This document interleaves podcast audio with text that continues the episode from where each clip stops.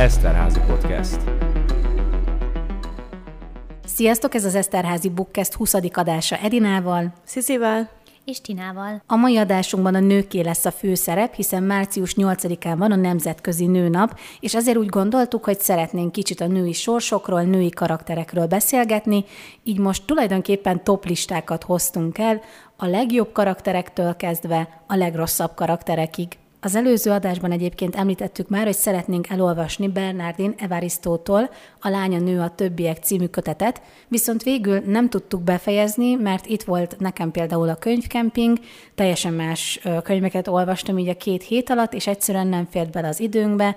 A lányok se olvasták el végül, szóval úgy döntöttünk, hogy inkább a női sorsokról beszélgettünk, mert amúgy is az lett volna ugye a célkeresztben, csak így nem egy könyven keresztül, hanem karaktereken keresztül fogunk majd beszélgetni, és tényleg elhoztunk nagyon érdekes kis pontokat, ami alapján kiválasztottuk az eddigi olvasmányainkból, hogy mely karakterek a legjobbak, legviccesebbek, stb. stb. És ebben a podcast adásban csak is női karakterekről fogunk beszélgetni, itt most nem lesz szó férfiakról, csak lányok lányok között. Girl power. Először is akkor azt kérdezném meg tőletek, lányok, hogy ti szoktatok olyan köteteket olvasni, amikben kifejezetten női sorsokról van szó?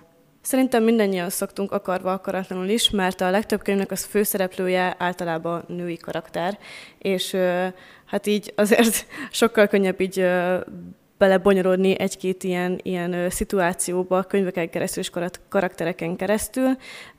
Én tudnék jó párat mondani, és igazából, amiket én összeírtam karaktereket, ott is vannak olyan, olyan szereplők és nők, akiknek tényleg ilyen ö, eléggé nehéz sorsuk van a könyvekbe. Tina?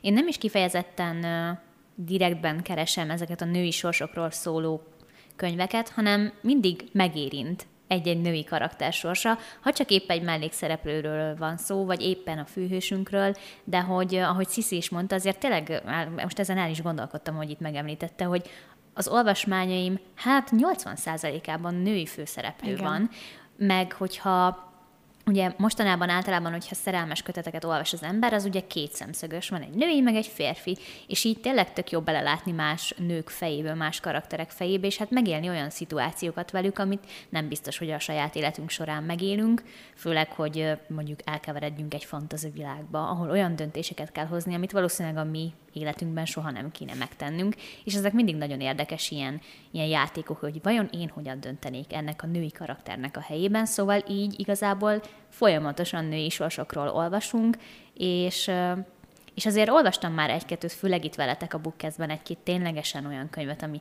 leginkább a női sorsokra koncentrált. Van is a listámon egy-kettő bookcastes könyvünk, úgyhogy már alig várom, hogy beszélhessünk róla. Egyébként én is így vagyok ezzel, hogy kifejezetten csak ilyen női sorsokról szóló könyveket eddig nem nagyon kerestem, viszont mostanában nagyon sok felkerült a várólistámra, mert azt vettem észre magamon, ahogy így írtam most össze ezt a listát, hogy kerestem a top-top karaktereket, hogy nagyon sok régi könyvet vettem rá, amiket még régen olvastam, és most már kifejezetten nem gondolnám őket azoknak a hú de ha olvasmányoknak, de akkor viszont nagyon tetszett, és most tényleg azt érzem magamon, hogy a, nem csak a női sorsok terén, hanem a többi könyv terén is elkezdtem átfordulni egy másik irányba. Egy kicsit ilyen komolyabb könyveket keresek, vagy nem is tudom, hogy hogy mondjam, de mostanában ezek a női sorsok, amiket így összeszedtem magamnak, valamelyik ilyen komolytalannak tűnik nekem. Nem tudom ezt így jól megfogalmazni, viszont az újabb könyveket, amiket mostanában olvastam, meg tényleg úgy vagyok velük, hogy nagyon fontos problémákat dolgoznak fel.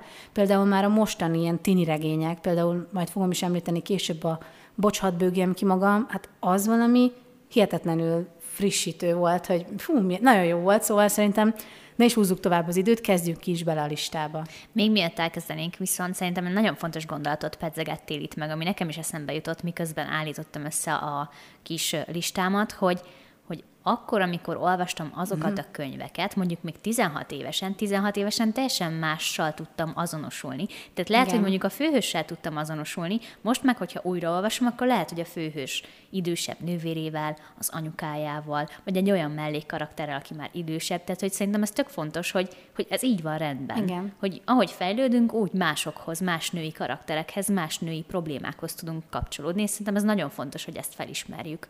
Például nekem lesz olyan, amit akkor nagyon imádtam, tizenévesen, most meg már a falra tudnék mászni a 16 ja, éves problémáitól. Nekem is vannak ilyenek egyébként. Na hát az első, ami szerintem az egyik legbézikebb, de talán az egyik legnehezebb volt kiválogatni ezeket a karaktereket szerintem, vagyis hát nekem az volt, a top három kedvenc karakter, akik, hogyha azt mondjuk, hogy női karakterek, akkor így rögtön eszünkbe jutnak. Az egyik kedvencem az Kéti, a Luxen sorozatból, az egy ilyen nekem nagyon, nagyon a, az olvasásomnak a megszeretésének a kezdetén ö, olvasott könyv volt, ö, és én nagyon tudtam vele akkor azonosulni, mert kb. ugyanannyi idős koromban ö, olvastam, mint amennyi Kéti is volt a könyvben, és én kb. minden döntést ugyanúgy hoztam volna meg, vagy épp azokat szóltam volna vissza Damonnek, amiket ő is ö, visszaszólt, úgyhogy én, én vele nagyon tudtam azonosulni, nekem ő azóta is ö, kedvenc, bár félnék ö, újraolvasni, azt kell, hogy mondjam. A második Scarlett a Holdbéli krónikákból, én vele is nagyon tudtam azonosulni, meg én őt egy nagyon-nagyon belevaló lánynak ö, gondolom, így a kiborgok között, meg farkas emberek között. Én őt nagyon szerettem. Hermione-t nem írtam fel, nagyon gondolkodtam rajta, viszont egyébként igazából nekem is egy ilyen, vagy hogy ő is egy ilyen gyerekkori kedvenc karakter. És sokan bántják igazából Emma watson is a, a színészete miatt, de szerintem nekem abszolút jól hozta Hermione karakterét, úgyhogy én őt is ilyen kedvencnek mondanám. Majd még Elit írtam fel az Off-Campus sorozatból. És bár nekem ugye az első rész a kedvencem, de ezt már talán valamelyik podcastben említettem, amikor így az off-campus sorozatról is volt szó, hogy uh, mégis Elit, mint karakter, sokkal jobban szerettem, mint Hanát. Nekem igazából a top három kedvenc karakterem az úgy három kedvenc, hogy ezeket hoztam fel ez a ponthoz, mert uh, majdnem mindenki, kivéve a legrosszabb és a legidege, legidegesítőbb karakterek uh, közül, mindenki a kedvencem, tehát hogy csak ide tudtam őket besorolni. Szóval nekem az egyik uh, Katniss Everdeen, ez szerintem nem meglepő, mert rengetegszer olvastam az éhezők viadalát. Nekem Katniss tényleg végig kísérte a tinikoromat, mert nekem ő tényleg az a nem tipikus kiválasztott karakter, aki tényleg egy kicsit így antihősként hat, mivel ő az éhezők viadalának a kiválasztottja, ő lesz majd a fecsegő poszáta, de közben meg igazából önös érdekek vezérlik nagyon sokáig, és csak utána a végén lesz majd kicsit ilyen hős karakter, szóval nekem egy nagyon jó antihős karakter, ezért is választottam őt. Nagyon szeretem a humorát, hogy még a legrosszabb helyzetekben is néha így megtalálja a vicceset, például amikor ugye ott bombázzák a valamelyik körzetet, és akkor a macskával ott játszik, tehát ez a könyvben is, meg a filmben is szerintem nagyon-nagyon jó. A második kedvenc karakter, akit felírtam, ő a normális emberekből Merin Sheridan, akit én azért szeretek, mert ő egy annyira, de annyira toxik lány, de azért lesz toxik konkrétan, mert ő nagyon sok mindent megél ugye fiatal korában, neki nagyon sok mindenem kell keresztül mennie, és ez egy kicsit így a, a kapcsolataira is ráhat, és ezért lesz szerintem ő is egy ilyen tök jó karakter, mert érdekes, ahogy viszonyul a pasiaihoz, érdekes, ahogy viszonyul a családjához, szóval ő is szerintem nagyon jó karakter illetve a harmadik, illetve a negyedik helyre, mert hogy nem tudtam választani két Sarah James karakter között, ő Selena Sardatian és Bryce Quinlan, akik ismernek, tudják, meg már itt a podcast hallgatóknak is mondtam ezerszer, hogy imádom Sarah James könyveit, és nekem ő tényleg a, ők ketten a két legjobb főhősök. Igazából, hogyha még választanom kéne egy mellékkaraktert, akkor Nestát is idehoznám, bár amúgy már ő is igazából főszereplő a saját könyvében. Szóval így hárman nekem nem kell magyaráznom, hősiesek, szépek, ennyi. Tina? Hát ahogy említettétek is, nagyon nehéz volt top 3-at. Szerintem egy top 10-es listát simán össze tudtam volna mm. rakni kedvenc női karakterekből, és volt olyan, akinél én volt, akit beleírtam, és aztán lecsúsztattam egy másik kategóriába, mert hogy oda is beleillett, szóval igazából a többi kategóriában is lesznek olyanok nekem is, akik nekem a kedvenceim. És akkor végül is a top 3-at úgy alkottam meg, hogy az első, az nekem a napernyő protektorátusból Alexia Tarabotti, Hát ezt uh, szerintem nem kell magyaráznom, nagyon sokat beszéltem már róla, de ő egy nagyon okos, talpra esett, és, és tényleg egy ilyen bedesz karakter, ugye a 19. században. Szóval, hogy ott nagyon nehéz volt a dolga, és mégis megállta a helyét, és és végigvitte azokat a dolgokat, amiket ő eltervezett, még akkor is, hogyha az egész társadalom lenézte, meg kékharisnyának hívta, meg azt mondta, hogy soha nem, mesz, nem megy férjhez, soha semmit nem fog elérni, vén asszony marad, és, és egyszerűen imádtam, imádom ezt a karaktert, úgyhogy mindenkinek ajánlom, hogy olvassátok el a napernyő protektorátust. A másik kettő, hát nem lesz szerintem nagyon nagy meglepetés, a trónok harcából hoztam Daenerys Targaryen-t, én őt nagyon szeretem, hozzá tudtam a leginkább kapcsolódni a könyvekben is, meg a sorozatban is, és hát az az út, amit ő bejár onnantól kezdve, hogy konkrétan a testvére eladja, és odáig, hogy hát ő lesz a legnagyobb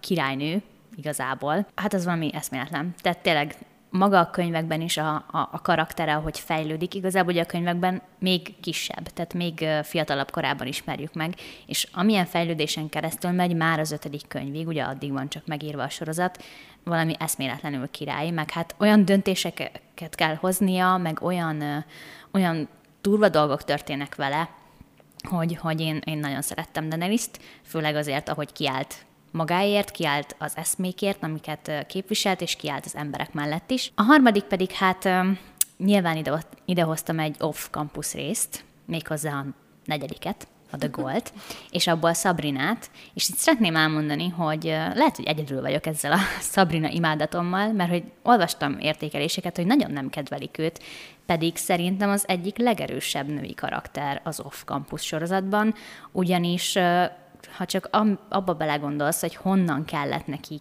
ki vakarnia magát konkrétan, hogy milyen helyzetbe született bele, hogy az anyja ott hagyta, a nagyanyja neveli, és konkrétan a gettóban laknak, és onnan egy fel tudja küzdeni magát oda, hogy eljut az ügyvédi egyetemre, úgy, hogy közben ugye hátráltató tényezőként hamarabb teherbe esik, mint ahogy szeretne, és még azt is bevállalja. Tehát nem is az, hogy akkor úgy dönt, hogy jó, akkor ezt, ezt az akadályt nem szeretném, hanem azzal az akadályjal együtt eljut az ügyvédi egyetemre, és megcsinálja, és, és egyszerűen nem tudom, én imádom az ő karakterét. Sokan azt mondják, hogy bunkó, meg hogy, meg hogy ilyen. Mindenkit ellök magától, de hát Nyilván, hiszen egész életében saját magára tudott csak támaszkodni, és az, hogy a végén megnyílik, és anyuka lesz, és ugye Takerrel együtt megalapítják a saját családjukat, hát szerintem az valami gyönyörű, ahogy így végbe megy ez a változás, úgyhogy nekem ők hárman, most így, ahogy végigmondtam, kicsit hasonlóak egyébként. Tehát mindannyian kicsit ilyen nehéz helyzetből indulnak, Igen. felküzdik magukat, és eljutnak oda, hogy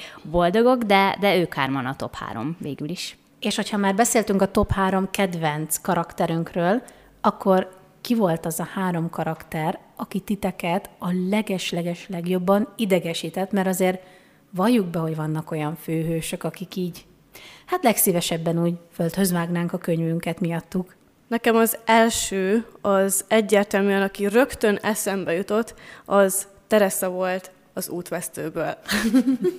Én annyira utáltam azt a lányt a könyvekbe is, a filmekbe is, hogy, hogy el se tudom mondani. Én egyáltalán nem bántam, hogy meghalt a végén, nagyon vártam igazából, bár csak hamarabb megtörtént volna, mert először azt hittem, hogy jó, ebből lesz egy kis cuki kis románc, meg minden. Itt ugye egyébként Tomás a főszereplő, kivételesen itt férfi a főszereplő, és nem bántam, hogy nem letudnának köztük semmi, mert fel is rúgtam volna szerintem Tomászt így, így lélekbe, mert nagyon-nagyon idegesítő volt. A második karakter az Szédi a karantén szerelemből.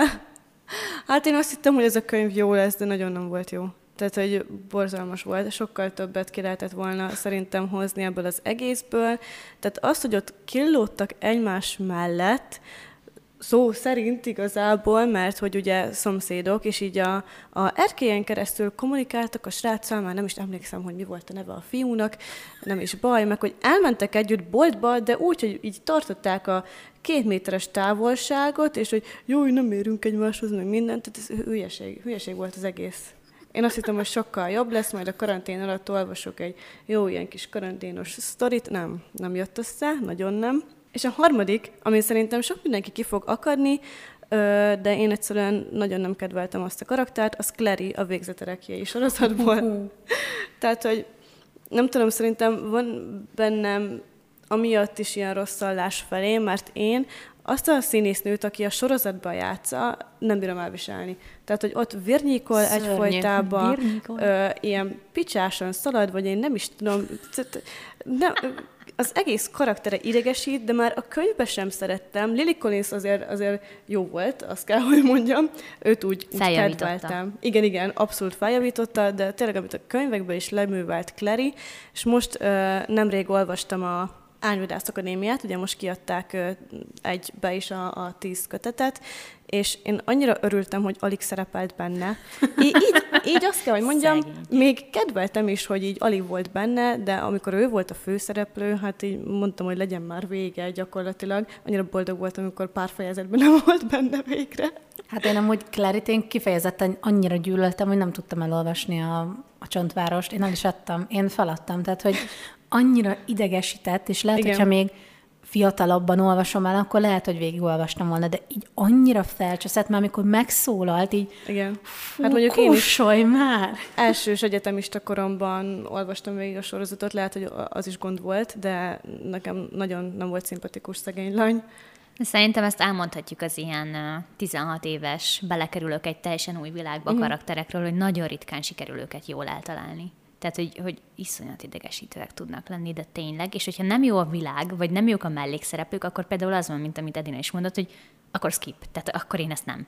Mert én például a világ miatt, meg a mellékszereplők miatt olvastam Én végig, is. mert engem is amúgy Ma- irritált a csaj. miatt, Simon Engem már miatt. az se érdekelt. Bevallom őszintén, nekem a pokoli szerkezetek az így oké, okay, de Igen. hogy Az én is volt. kezdtem. Lehet Igen, azért tudott is, jobban igen. behúzni amúgy. Hát akkor én is csatlakozom az a, ahhoz a klubhoz, amiben Sisi van, hogy valószínűleg utálni fognak egy csomóan, de én az alkonyatból Bellát hoztam ide. Úristen, tényleg. én is nem írtam. Csak én nem ebbe a pontba írtam. Én ide írtam, nekem nagyon idegesítő volt. Főleg azért volt nagyon idegesítő, mert annyi kihagyott zicser van abban, hogy ő vámpírral ismerkedik. Tehát, hogy így szörnyű. A másik, ami nagyon nem tetszett Bellában, ez a mártírkodás. Hogy Hát ő majd igen. így feláldozza magát. Miért? Áldozza fel magát. Mi, mi, miért? De egyébként nem, Oké. is, nem is akarta feláldozni magát, mert konkrétan azzal, hogy ő vámpir akart lenni, nem azért áldozta fel magát, hogy jó, Edward, hanem maga miatt, mert amúgy ő akart vámpír lenni, hogy Edward De ezt még meg is érteném. Tehát, hogy én- én is akarnék vámpír lenni az ő Hát hát helyében. nyilván. De én arról beszélek, amikor, amikor volt a Hát csata, igen. és csak annyival tudott hozzájárulni, hogy a vérét ott szét sprickolta a levelekre. És így, mi, mi, mi? Te jó ég. Meg hogy, hogy, hogy, hogy megcsokolja Jacobot, hogy megmentse. Hát mi a, mi? Jézusom! Közben meg így meglátta Fú. Jacobot, és így, mm, de Fú, boy. és nagyon, és az a legdurvább az egészben, hogy abban a sztoriban, pont egy pár hete beszéltük veletek, hogy ugye lesz majd egy újabb kötet valószínűleg, vagy valami, és hogy annyi érdekes szál van, ami nem Bella. Tehát, Igen. hogy így, hogy így a legunalmasabb szálat találta meg Stephanie Meyer, és azt emelte ki. És nyilván ez is ugyanaz, mint amit az előbb említettem, hogy nyilván ezért tudott nagyot robbanni, mert hogy egy új világba belekerül, könnyen lehet vele azonosulni, meg könyvmoly, és első olvasásra engem se idegesített annyira. Csak amikor már így tudtam, hogy mit tudom én, másodszorra újra olvastam, és tudtam, hogy mi lesz a vége, akkor így már így elkezdett idegesíteni, hogy Jézusom. Meg amikor most újraolvastam, ami most jött ki, az Edward szemszöge. Uh-huh. És hogy azon keresztül esküszöm, még Bella is elviselhetőbb volt. De hát Edwardnak van egy ilyen Bella szemüvege, hogy ő a legcsodálatosabb, és így, és így annyira nem volt idegesítő, de így visszagondolva, fú, nagyon. Pedig akkor nagyon szerettem amúgy a könyveket, de most már így, hűha, hűha. Szóval Vannak nekem gondok. Bella volt a top egy, aki így egyből eszembe jutott, hogy hát őt, őt nagyon nem. Tehát ő most már engem nagyon idegesítene és irritálna. Főleg Kristen Stewart alakításával. Na ja, a filmekről, a filmeket inkább hagyjuk is. A másik, ami pedig egyből eszembe jutott, ez egy nagyon friss olvasás, és egy nagyon szomorú élmény, az pedig Elle Kennedy és Sarina Bowen-től a Good Boy, a jó fiú, és ott Jess Channing a főszereplő, és hát jaj. A csaj kicsit idősebb már, úgy kerül vissza, visszaül az iskolapadba, visszakerül az egyetemre, amivel semmi baj nincs. Azzal sincsen semmi baj, hogy ő még most keresi magát, mert az egész konfliktusa innen jön, hogy ő nem tudja, hogy mit szeretne lenni. Volt már ékszerkészítő, rendezvényszervező, és akkor most kitalálja, hogy ápoló lesz, és visszaül az iskolapadba. Ez még annyira nem spoiler, azért merem így elmondani, mert kb. az első két fejezetben kiderül. De hogy mennyire rettentően előítéletes ez a lány mindenkivel. A családjával, a saját magával, a pasi valakivel nyilván majd szerelmi kapcsolata lesz, az iskolával, az oktató, mindenkivel. Tehát ő így, így előre elkönyveli, hogy mi fog történni, és így úgy viselkedik. Tehát azt mondja, hogy engem nem támogat a családom, holott a családja más sem csinál, csak támogatja. És végig ezen hisztizik, hogy úristen, már megint csalódást okozott a családjának, még mindenki lenézi, hogy ő milyen béna, meg hogy mennyire szerencsétlen, hogy nem tudja 26 évesen, hogy mit akar magával kezdeni, holott egy szóval nem említi a családja ezt. Ugyanez, neki nem sikerült az egyik vizsgája, kirohan a vizsgáról, hogy biztos megbukott, erre négyest kap. Tehát, hogy így annyira durván fusztrált olvasni ennek a nőnek a gondolatait, hogy így mondtam, hogy hát ez szörnyű. Ez, én, én ennél sokkal többre számítottam. Tehát, hogy ugye még az Ez a srácban, meg az Ázban, ugye az első két kötetben ő csak egy mellékszereplő, ott normális volt. És most meg beleláttunk a fejébe, és így inkább ne. Inkább ne. De szerencsére a srác is ugyanilyen idegesítő volt, szóval megtalálták egymást. De ez egy, nekem ez egy nagyon rossz élmény volt. Én nagyon sajnáltam, mert nagyon, nagyon vártam, hogy na, még olyan jó könyveket, mint a hím, de, de nem jött össze. A harmadik pedig az egy magyar írónőnek az egyik könyvének a mellékszereplője, nem hiszem, hogy sokan fogják tudni. Leiner Launának van az iskolák versenye második trilógiájában egy mellékszereplő, akit úgy hívnak, hogy Panna. és egyetlen egy jelzője van ennek a lánynak, meg egyetlen egy síkon mozog a karaktere, rengeteget beszél. És így elkezd beszélni a szereplőinkhez, meg se várja, hogy válaszoljanak, és így mit tudom én, a Mikulástól eljut az űrsiklóig. Tehát, hogy ilyen tök összefüggéstelenül beszél mindenről, és szegény szerencsétlen lánynak három köteten keresztül csak az a dolga, hogy beszél. És mindenki ott hagyja. És ilyen rettentő módon idegesítő. Igazából neki lett kitalálva ez a kategória, szóval ő itt van, Panna lány. Hát amúgy lehet, hogy engem is egy kicsit meg fognak utálni az emberek most, de nekem az első legidegesítőbb karakter az Persephone a Lore Olympusból, ugyanis most elolvastam a könyvkemping alatt a harmadik részét a Lore Olympusnak, és hogy ez a lány, hogy semmit nem változik, ez ugyanolyan idegesítő már az elejétől fogva. Én nem azt mondom, hogy rossz a Lore Olympus, viszont hogy Persephone benne egy annyira semmilyen karakter, és én azt nem tudom egyszerűen felfogni, hogy az emberek miért szeretik ennyire Persephone-t, mert hogy tényleg nem tudok rá mást mondani, egy semmilyen karakter, nincsenek önálló gondolatai, nincsenek önálló cselekedetei, tehát hogy próbál önállónak, meg függetlennek tűnni, meg hogy ő kiáll önmagáért, de egyszerűen nem képes rá, tehát hogy így képtelen, és azt mondom, hogy talán a harmadik részben már úgy, ahogy mintha kiállt volna magáért, de még itt se az van, hogy én vagyok Persephone-t, ne packázz velem, hanem hogy Persephone vagyok, és amúgy hádisszal jóba vagyok, szóval jó lenne, ha nem packáznám velem itt a pasim. És az egészben az a legbosszantóbb, hogy ő egy isten. Egy isten, igen. Tehát, Tehát egy isten. mert ha még egy sima, mit tudom én, egy mezei lány lenne egy valahonnan. fauna, vagy mi van ebben De fauna? ő egy isten. Tragédia. Nekem benne van a top legrosszabb három karakterben. Hát, és ugyanezeket tudnám elmondani, úgyhogy Nekem csak is. megemlítem, hogy ő is benne van. Nekem Bella van benne egyébként Na, a top három rosszban, nem mindegy. Tehát, hogy a második, ezzel is sokan meg fognak utálni, de én Jude Duarte-t hoztam a Kegyetlen Hercegből, mert hogy nekem Jude-nál idegesítő karakter még nem igazán volt az olvasott könyveim között, az is biztos. Tehát, hogy ez tipikusan az volt nálam, hogy megszólalt a csaj, és így felrúgtam volna, de úgy, úgy tényleg felrúgtam volna, mert olyan idióta dolgokat csinál, tehát hogy ő is tipikus az, hogy mártírkodik, hogy ne, ne csináld ezt, mert, mert itt vagyok én, feláldozom magam, de közben meg amúgy mindenki mást odalök.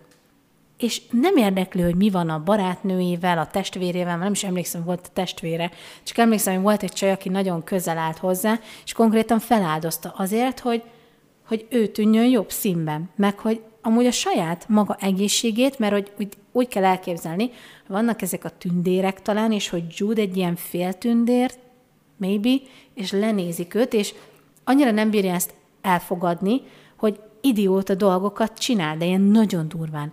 Kárdent is gyűlöltem egyébként, tehát hogy az a bajom, hogy a kegyetlen herceg úgy, ahogy van, gyűlöltem, mert szörnyűek a karakterek, egyszerűen nem tudtam velük azonosulni. Lehet, hogy én vagyok ilyen fura, de nekem Jude, Jude egy tényleg olyan negatív karakter, hogy nem tudok, nem tudok rá mit mondani. Negatív, szörnyű, mindegy, nem is akarom elolvasni soha többé ezt a könyvet.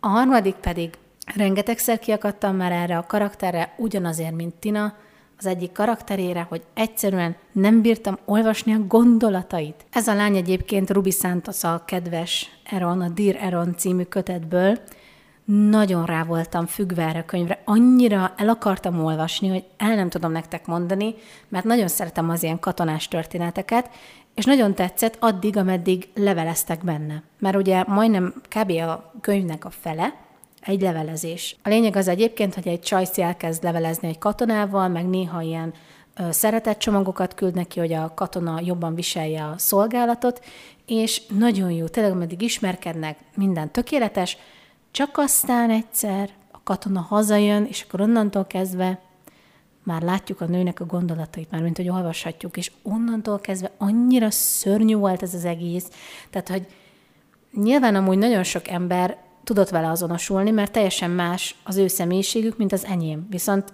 én egy kicsit ilyen karakánabb személyiség vagyok, és nem tudtam olvasni azt, hogy a nő tököl össze-vissza, és engem nagyon idegesített, hogy minden lépését megkérdőjelezte, hogy Úristen, itt van Eron. Jaj, de igazából egy idegen, nem is ismerem őt, de most már fél éve leveleztek, vagy szerintem lehet, hogy több ideje is. És már ott meg azt mondta, hogy fú, mennyire jól ismerem. Aztán hazajön, ja, mégse ismerem meg, én nagyon félek meg, ja, én nem akarom, de közben akarom, meg ne, nem tudta eldönteni, mit akar. Ezért volt számomra az egyik legidegesítőbb karakter egyébként ez a nő. Na most, hogy ennyi idegesítő nő szeméről beszélgettünk, akkor beszélgessünk kicsit arról, hogy uh, találkoztatok-e már olyan női nevekkel, amik számotokra ilyen nagyon különlegesek voltak valami miatt.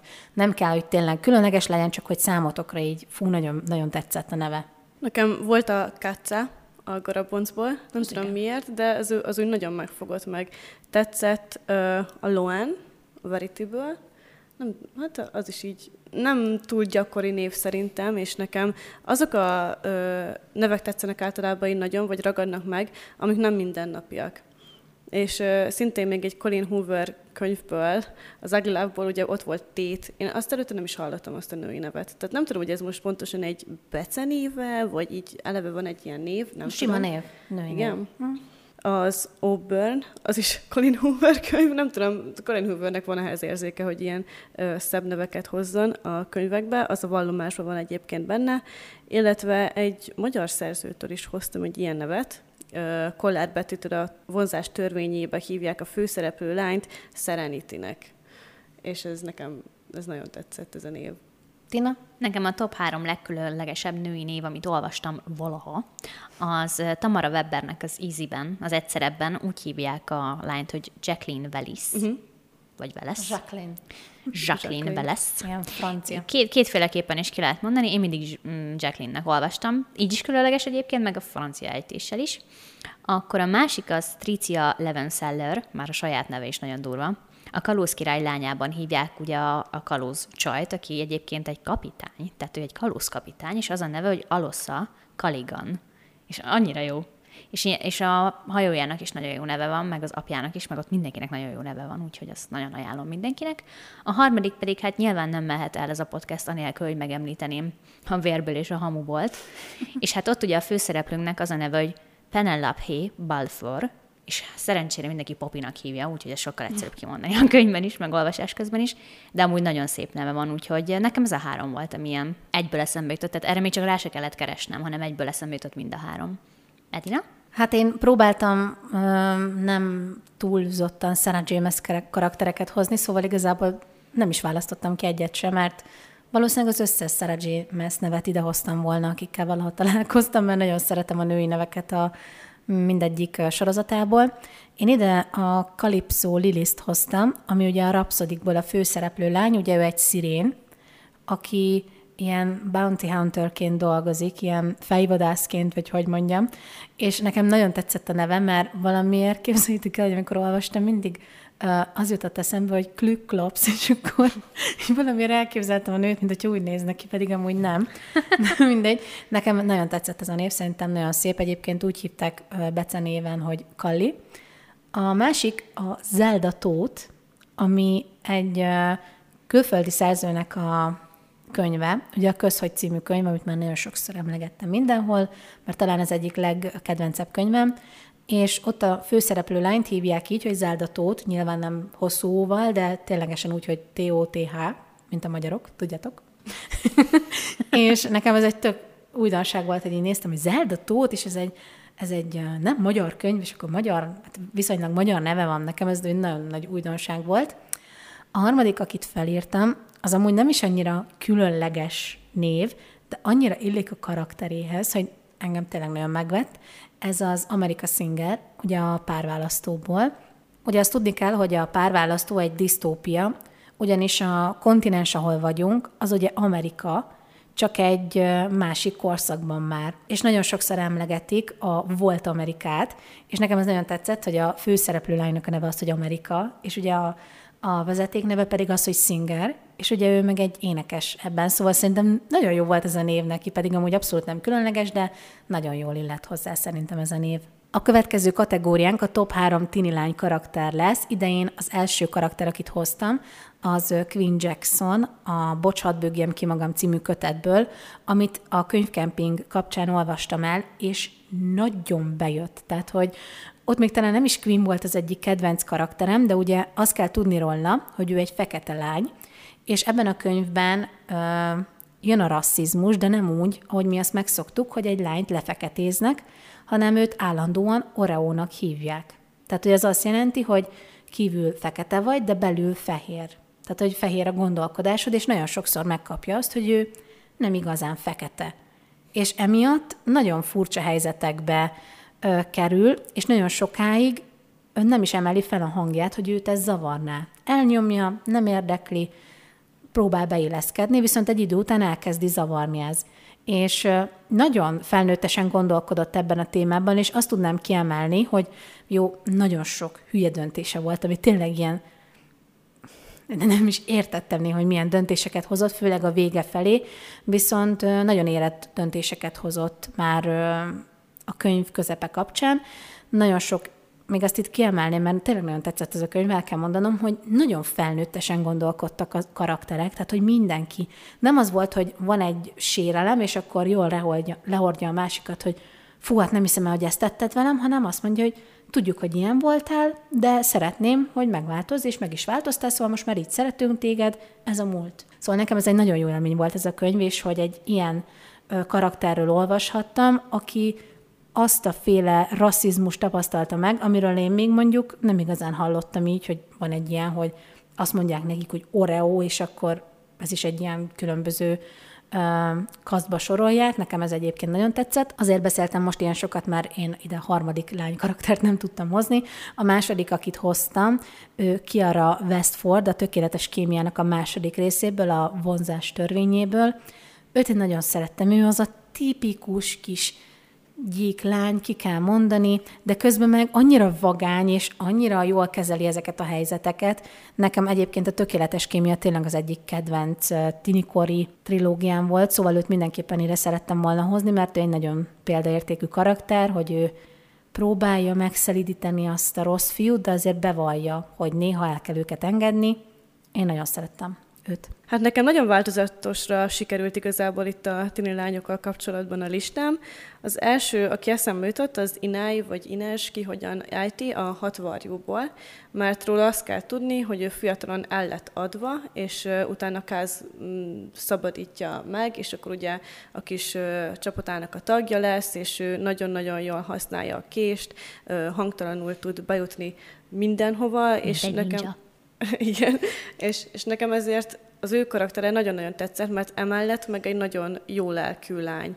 És hát uh, nyilván ott van a kis tini romantika is benne, uh, hál' Isten nem annyira erős ez a szál, uh, viszont én én tényleg nagyon szerettem ezt a, ezt a karaktert, és pont azért, hogy benne is ott van az, hogy nagyon-nagyon vagány lány, de mégis ott van a, a romantikus énje is. A második ilyen tini lány karakterem az Joe a kisasszonyokból, és az ő karaktere is pont azért tetszett nagyon, mert nagyon-nagyon lázadt a, a világ ellen, és uh, ugye már ott volt, hogy neki hát azért jó lenne férjhez menni, meg minden, de ő mondta, hogy hát neki nem mondják már meg, hogy mi csináljon, csak azért, mert nő, és így kb. szándékosan uh, pont az ellenkezőjét tette mindennek, amit egyébként a társadalom elvárt volna tőle. Hát én felírtam még ide Penrint az Angel Fall trilógiából, az egy ilyen disz- disztópiás trilógia, ahol leszállnak a, a apokalipszisnek az angyalai, és hát Pendrin egy 17 éves hogyha jól emlékszem, az anyukája kicsit így, hát szellemileg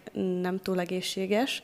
Maradjunk ennyibe, a kis huga is ö, tolószékes, és ő, neki ennek az egésznek a közepén kell még megmentenie a világot az angyalok elől, úgyhogy hát rá is elég nagy súly nehezedik, és ennek ellenére ő is vagány tud maradni, meg, meg visszaszól az angyaloknak, meg harcba száll ellenük, és, és én őt egy nagyon erős karakternek tekintem, annak ellenére, hogy ez a trilógia sajnos szerintem annyira nem ismert. Én most azért, azért nézelődök így jobbra-balra, mert ezt már említetted egyszer valamelyik podcastben? Már említette, igen. Igen, mert akkor onnan ismerős, mert ezt megragadt. Mondta már. Igen, mert, mert szeretem. Mert ah, szeretem ezt a trilógiát. Onnan, onnan ismerős. Valonnan nagyon ismerős. Már, már sokszor mondta szerintem amúgy Sziszi. Mm. Szoktam így említgetni, hogy azért Évek? tudják az emberek, hogy létezik ez a hát könyv, igen. és jó is. És hát akkor végre elértünk ahhoz a ponthoz, ahol kimondhatom, hogy idehoztam a listára Hermione Granger-t. igen, beleraktam a tini lány kategóriába, mert hogy rá kellett jönnöm, hogy hát ők azért elősen tinik.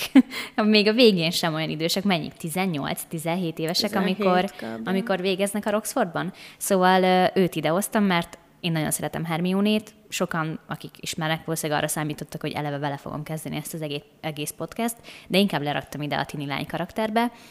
És a másik, akit a Harry Potterből hoztam, mert itt csaltam és hoztam négyet, az Ginny Weasley.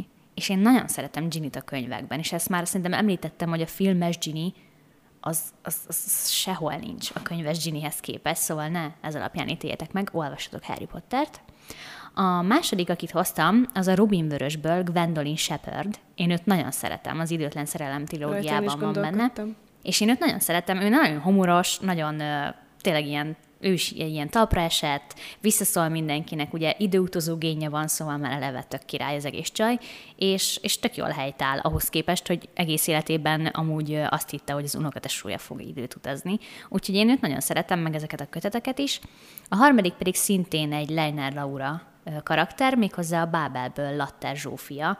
Hát én őt imádom. Én, én eleve imádom a Bábelt, szerintem az a kedvenc könyvem Leiner Laurától, és hát az az infantilis rajongás uh-huh. egy zenekar iránt, meg az első fesztivál élmény, nekem olyan jól visszaadta ezt Laura, és olyan jó volt olvasni Zsófi szemén keresztül, hogy, hogy nekem ő egy nagyon nagyon kellemesen csalódtam tini lány karakterben, pedig még így is, hogy azért kicsit sok volt ez a rajongás már nekem, de, de tök jó volt olvasni.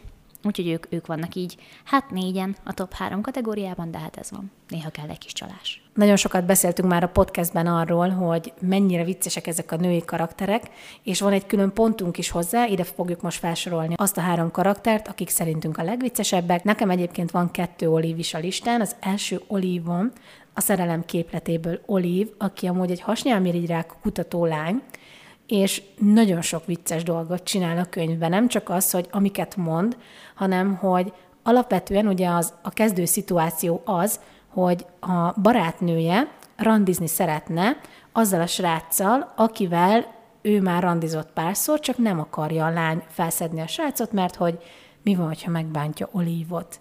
És Olív mivel ő egy hasnyálmirigyrák kutató, doktorandusz, vagy lendő doktorandusz, ezért ő úgy dönt, hogy random lesmárol egy palit, amikor a barátnője elsétál mellette, hogy lássa, hogy ő randizik.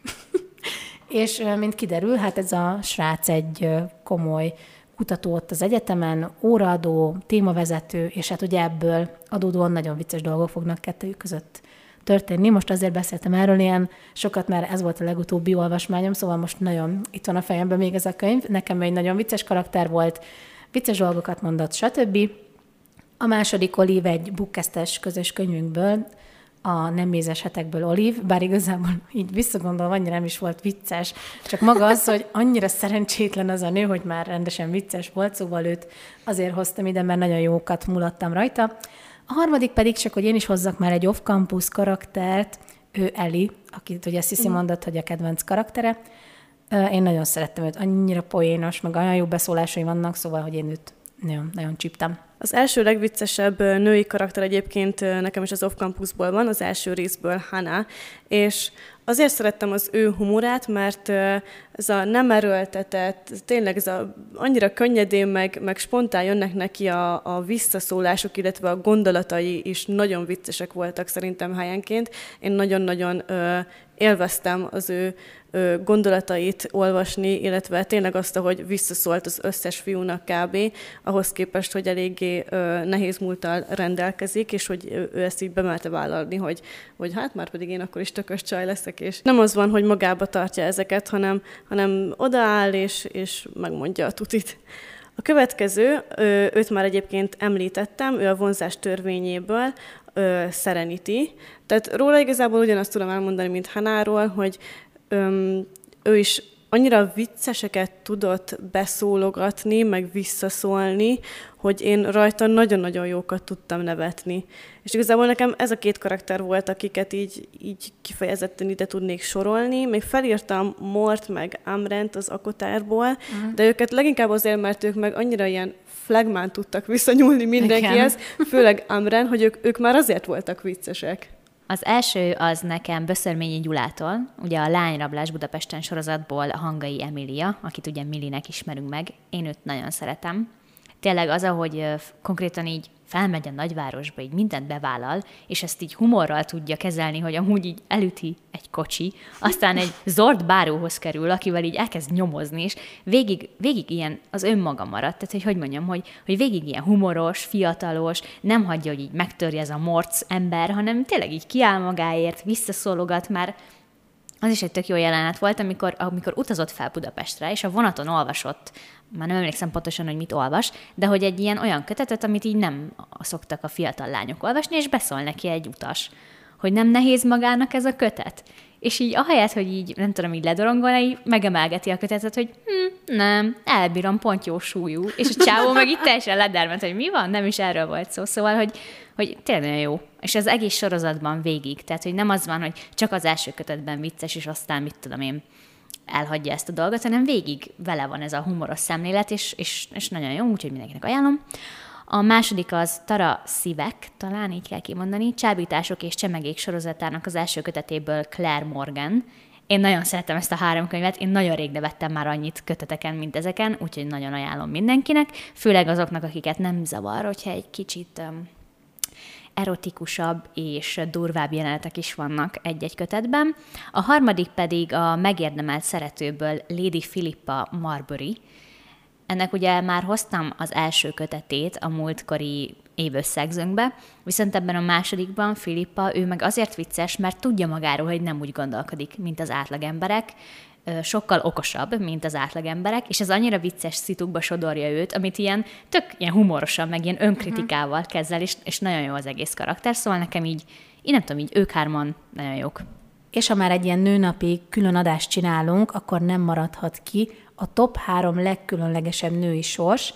Igazából ide próbáltam én legalábbis olyanokat kiválasztani, ami tényleg adott nekem valami pluszt, ami mondjuk napokig gondolkodtam, vagy amikor egy olyan szituációba jutok, akkor így eszembe jut ez a könyv. Nekem az egyik legkülönlegesebb női sors, ő Queen, a Minden tökéleteset című könyvből, amit már szerintem mostanában annyira szétpromóztam az interneten, hogy ez valami hihetetlen.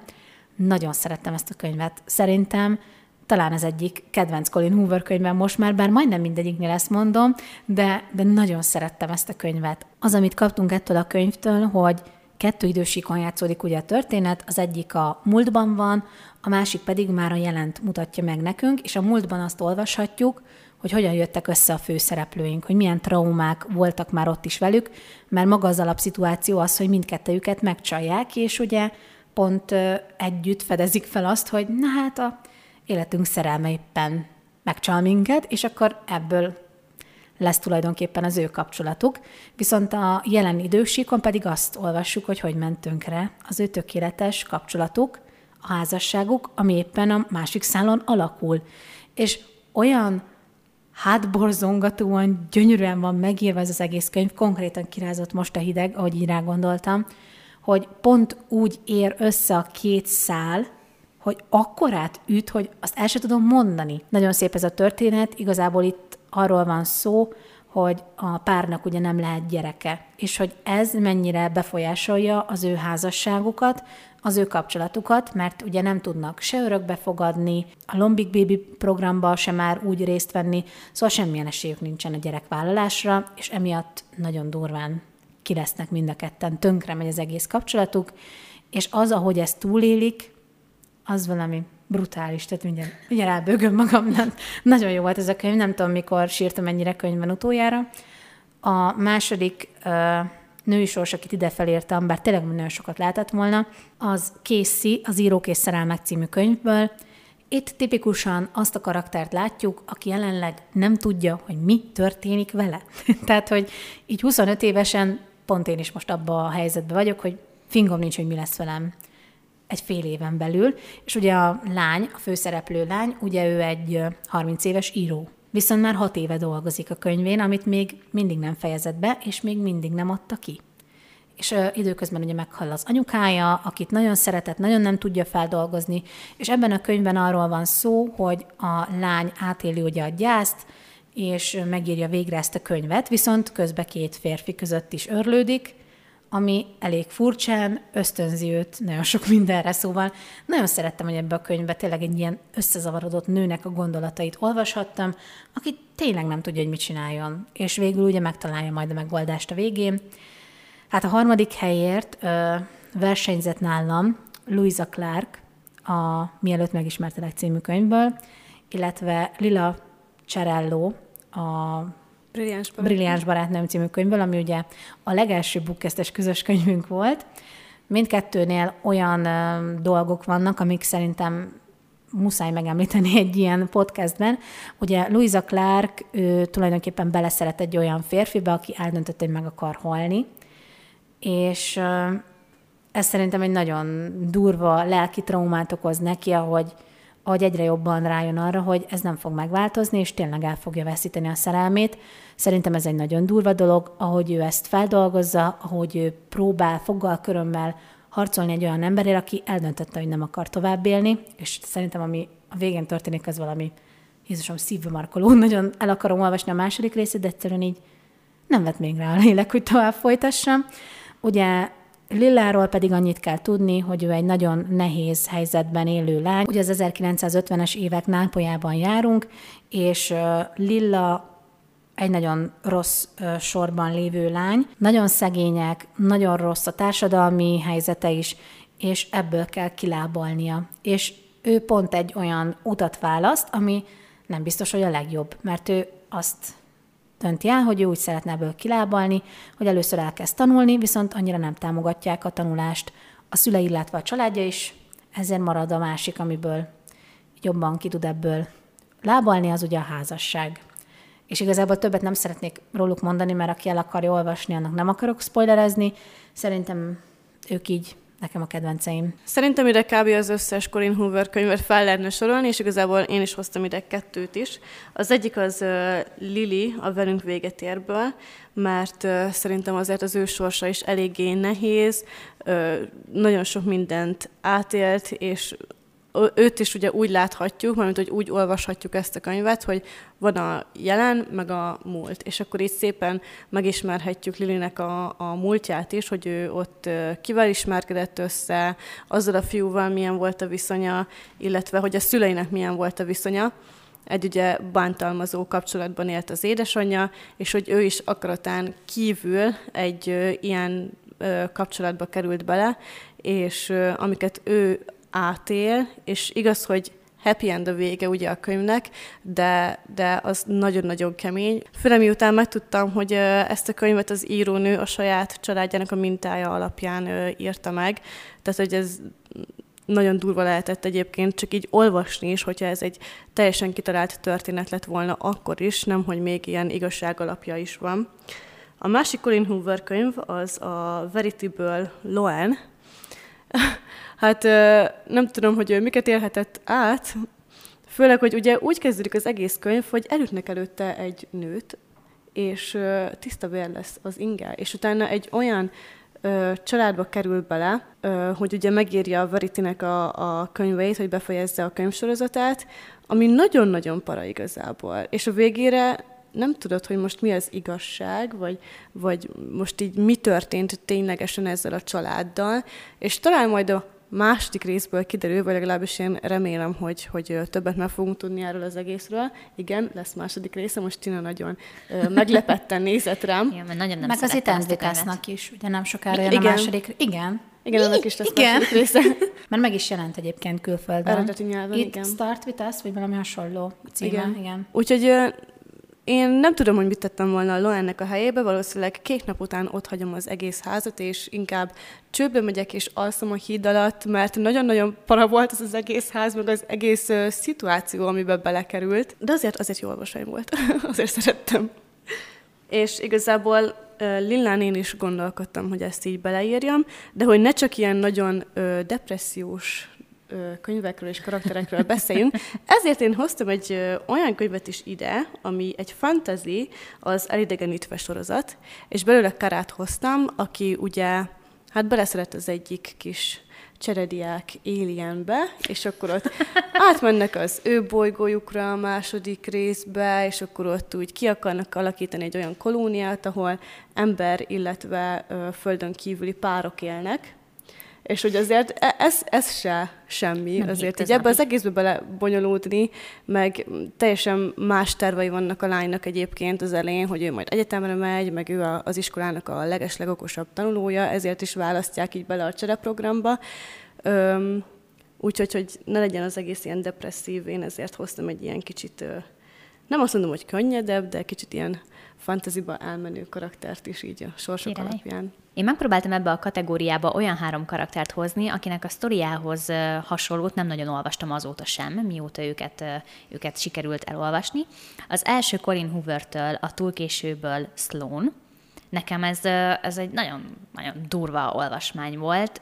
Ez volt ez szerintem az első Colin Hoover kötetem, és, és azóta sem. Tehát, hogy, hogy, hogy ez, ez, ez, ez egy nagyon durva női sors, úgyhogy én mindenkinek javallom, hogy olvassa el.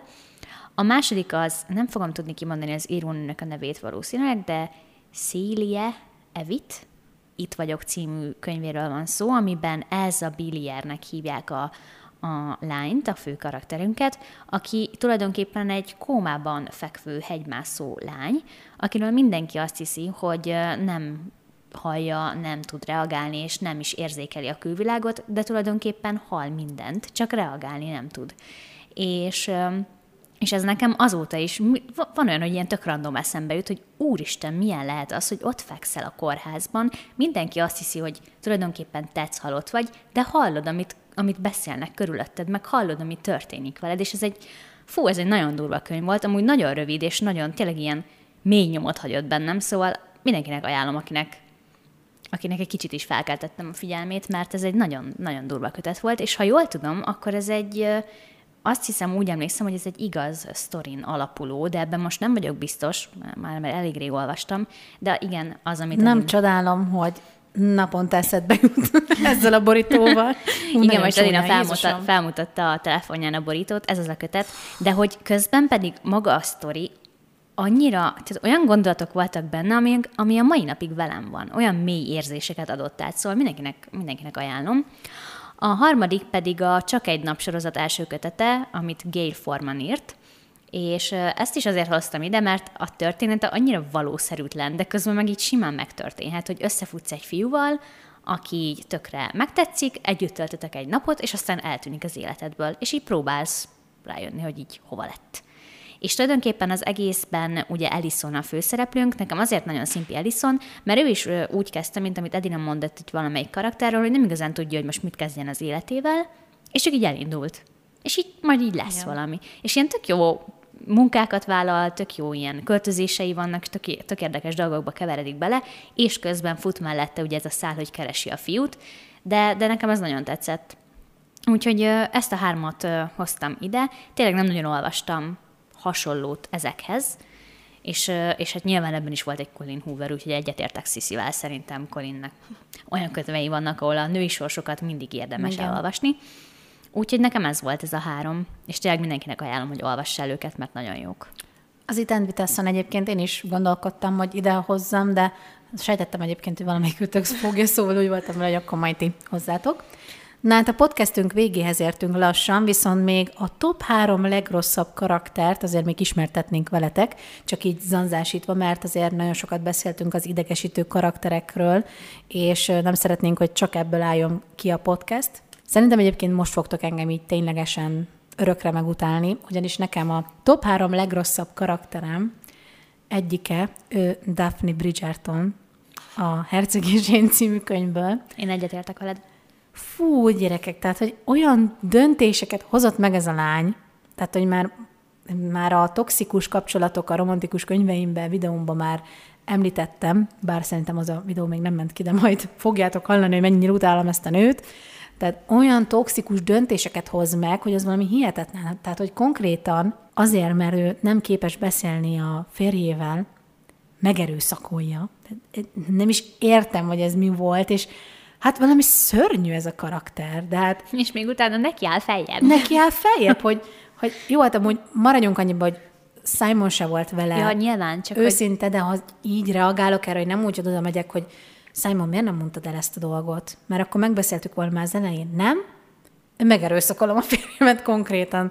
De nagyon idegesítő döntéseket hoz, és az a baj, hogy a karaktere számomra az elejétől fogva semmit nem fejlődött, mert ugyanaz az idegesítő picsa az elején, mint a végén. Meg önző is. Önző, nagyon önző, tehát hogy mindig csak ő legyen a, a középpontban, én vagyok én, meg...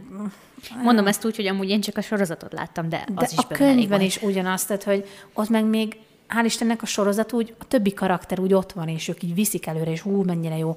Tehát én, hogyha először a könyvet olvastam volna, biztos nem szeretném a Bridgerton családot, mert, mert a könyv az szerintem nem az, hogy rossz, mert amúgy elolvastam, és így jó volt, mert hozta hangulatot, de hogy Daphne-nak a karaktere pff, nagyon rossz. A másodikról már beszéltél, Tina, a mai podcastben, szóval nem fogok róla bővebben beszélni. Ő Bella Swan.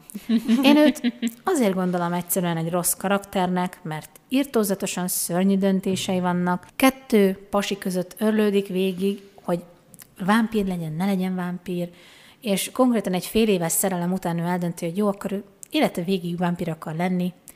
Ő, ő annyira szereti Edwardot, meg szereti az ő családját, meg szereti Edwardnak a pénzét, mert már én komolyan már milyeneket belegondoltam amúgy, hogy valószínűleg azért ez is sokat hozzátett ahhoz, hogy, hogy Hát nem azért árt, hogy. Edward azért így nagyon piedesztálra emelte. Fú, nem tudom, én Bellára nem is tudok többet beszélni, mert egyszerűen így posózik a hátam tőle, tehát hogy tényleg ez, hogy mártírkodik állandóan, meg hogy, hogy jaj, nem én vagyok a főszereplő karakter, tudjátok, így előadja, én csak egy kis szürke kisegér vagyok. De amúgy meg abszolút nem úgy viselkedik, mint hogyha csak egy szürke kisegér lenne. De mindegy, jaj. Annyira bánhatjátok, hogy eh, nincs videó ehhez a podcasthez, mert amikor látnátok Edina arcát is, Ismerik szerintem a kiakadós arcomat. Hát a harmadik karakter, akit ideértem, az Jude Duarte. Kifejtettem, hogy mennyire gyűlölöm ezt a nőt. Ez még itt is érvényes. akkor mondom én, mert gyorsan végig tudunk rajta szaladni. Az első az Persephone, nekem is. Nem is beszélnék róla többet, Edina már kifejtette a véleményemet. A másodikról pedig Sisi beszélt, csak ő, ő valamiért ő nagyon szereti ezt a karaktert, mint kiderült. Ő nekem a Verity-ből Lowen. Én, én a falra tudok mászni tőle. Tehát, hogy Én sem bírom őt. te jó ég. Tehát inkább Veritit. Őt se, de inkább mm. őt, mint Lowen. És a, és a végén mi? Nem elég, hogy tényleg ott marad, megírja a könyvet, beleszeret a csávóba, de a végén még családot is alapít vele. Miért?